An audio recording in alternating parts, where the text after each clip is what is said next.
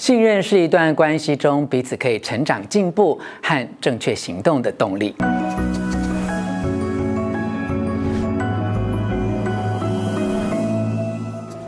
我是吴若权，欢迎你来到幸福书房。欢迎还没有订阅的书友按下订阅的按钮或小铃铛，免费订阅我的频道哦。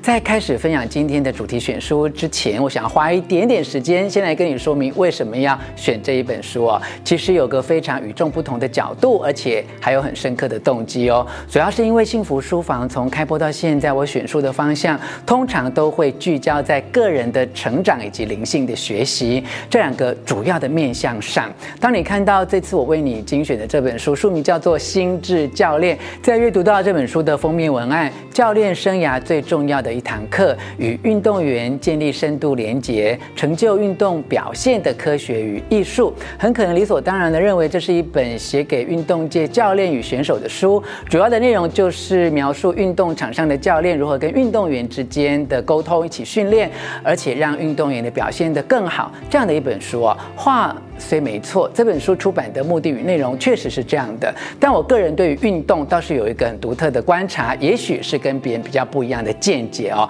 我一直觉得运动是高度灵性的表现，运动并不只是体能上的锻炼而已哦。你看一个优秀的运动员神乎其技的表现，其实已经超乎一般逻辑、物理、力学的运算，而是高度心灵引导肌肉的一种展现。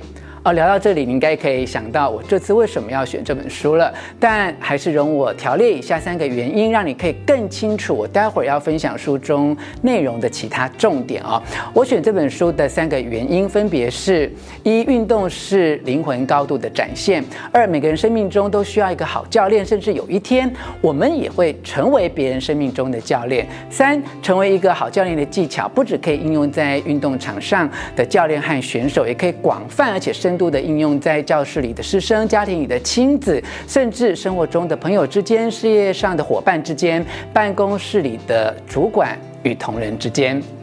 分享我的选书动机之后，我要开始摘要这本书的重点之一，成为卓越心智教练的四个关键。随后会接着摘要的是教练必须避免的错误。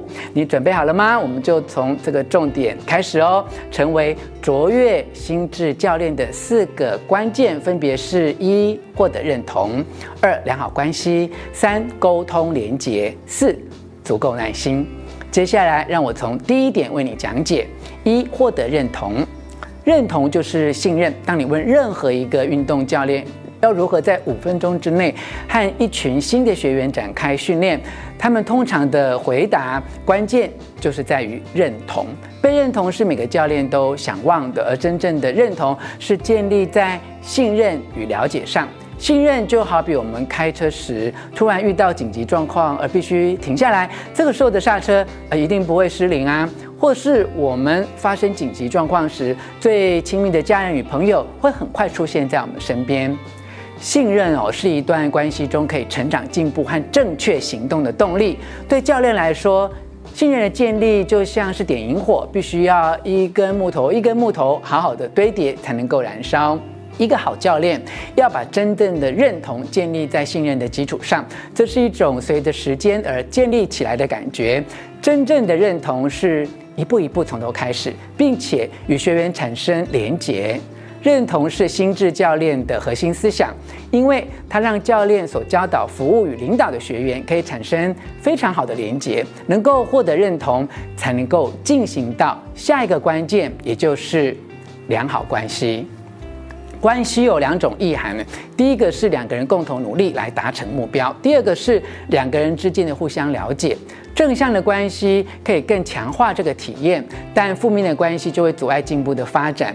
教练与运动员、球队甚至是组织之间成功的关键就是良好的关系，而这份关系不只建立在信任的基础上，还需要靠真诚的付出与彼此的努力才能够维系哦。好，接下来是三沟通连结，在书中哦，把第三个关键因素称之为社会智能，但因为可能不是很容易用三言两语就能够让你快速理解，所以我先用沟通连接代替哦。其实作者为了解说社会智能这个关键因素，在书中引述了很严谨的学术定义哦。他说，社会智能就是一个人有特殊的能力，能够定位、协商和影响社会关系与环境。这个定义看起来有点抽象。如果把社会智能的概念应用在实际生活中，嗯，举一个例子来说，你与其哦想要在一个团体中当最聪明的那个人，还不如当一个最了解整体环境氛围的人，并且将所获得的资讯透过他人能够理解的语言结合起来，做些有意义的事。在沟通的技巧上，诶，例如啊，反应式倾听、开放性肢体语言、重复叙述对方的话、幽默感和洞察力。都可以帮助我们建立良好关系。相对的，如果在相处时哦，总是喜欢强烈的纠正对方，或在琐碎事物上过度强调正确性，这就是最快速让彼此的关系降到冰点的原因，很容易招致对方的讨厌与反感。这是社会智能最负面的地方。这样听起来是不是足以让父母或师长引以为戒呢？我观察到很多配偶失和、亲子决裂、师生反目，好像都犯了刚刚提到这些错误啊。好，接下来看下一个关键因素：四、足够耐心。其实书中用的是时间这个词汇啦，不过作者也很快的破题说，时间代表耐心。这世间所有美好的事物。都值得等待啊！例如料理、建筑、训练、艺术，还有我们和他人之间的关系。这也是为什么好的料理都需要花很多时间烹饪，因为这样的过程才能够带出所有食材融合在一起的美味，以满足我们挑剔的味蕾。身为教练啊，有时唯一能做的事就是适时的放手。无论是在人际关系或特定训练课程，有时候就是要等到对方自己已经准备好了一切训练才能够奏效。因为啊，我们永远无法逼迫别人。在领导统御的理论中，了解什么时候该往后退一步，是同理心很重要的一部分啊。如果你逼迫得太紧，很可能会让学员对你的尊敬或关系。都变得恶化。以上四个关键因素是不是能够充分掌握好？其实也就是一个普通教练与卓越教练最大的差别哦。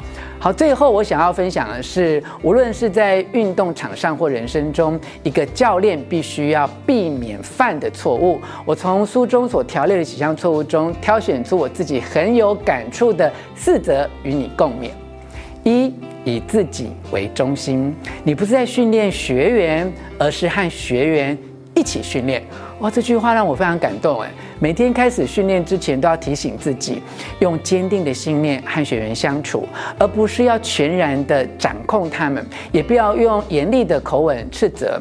如果你太常展现权力，很快就会失去信任与效果。二。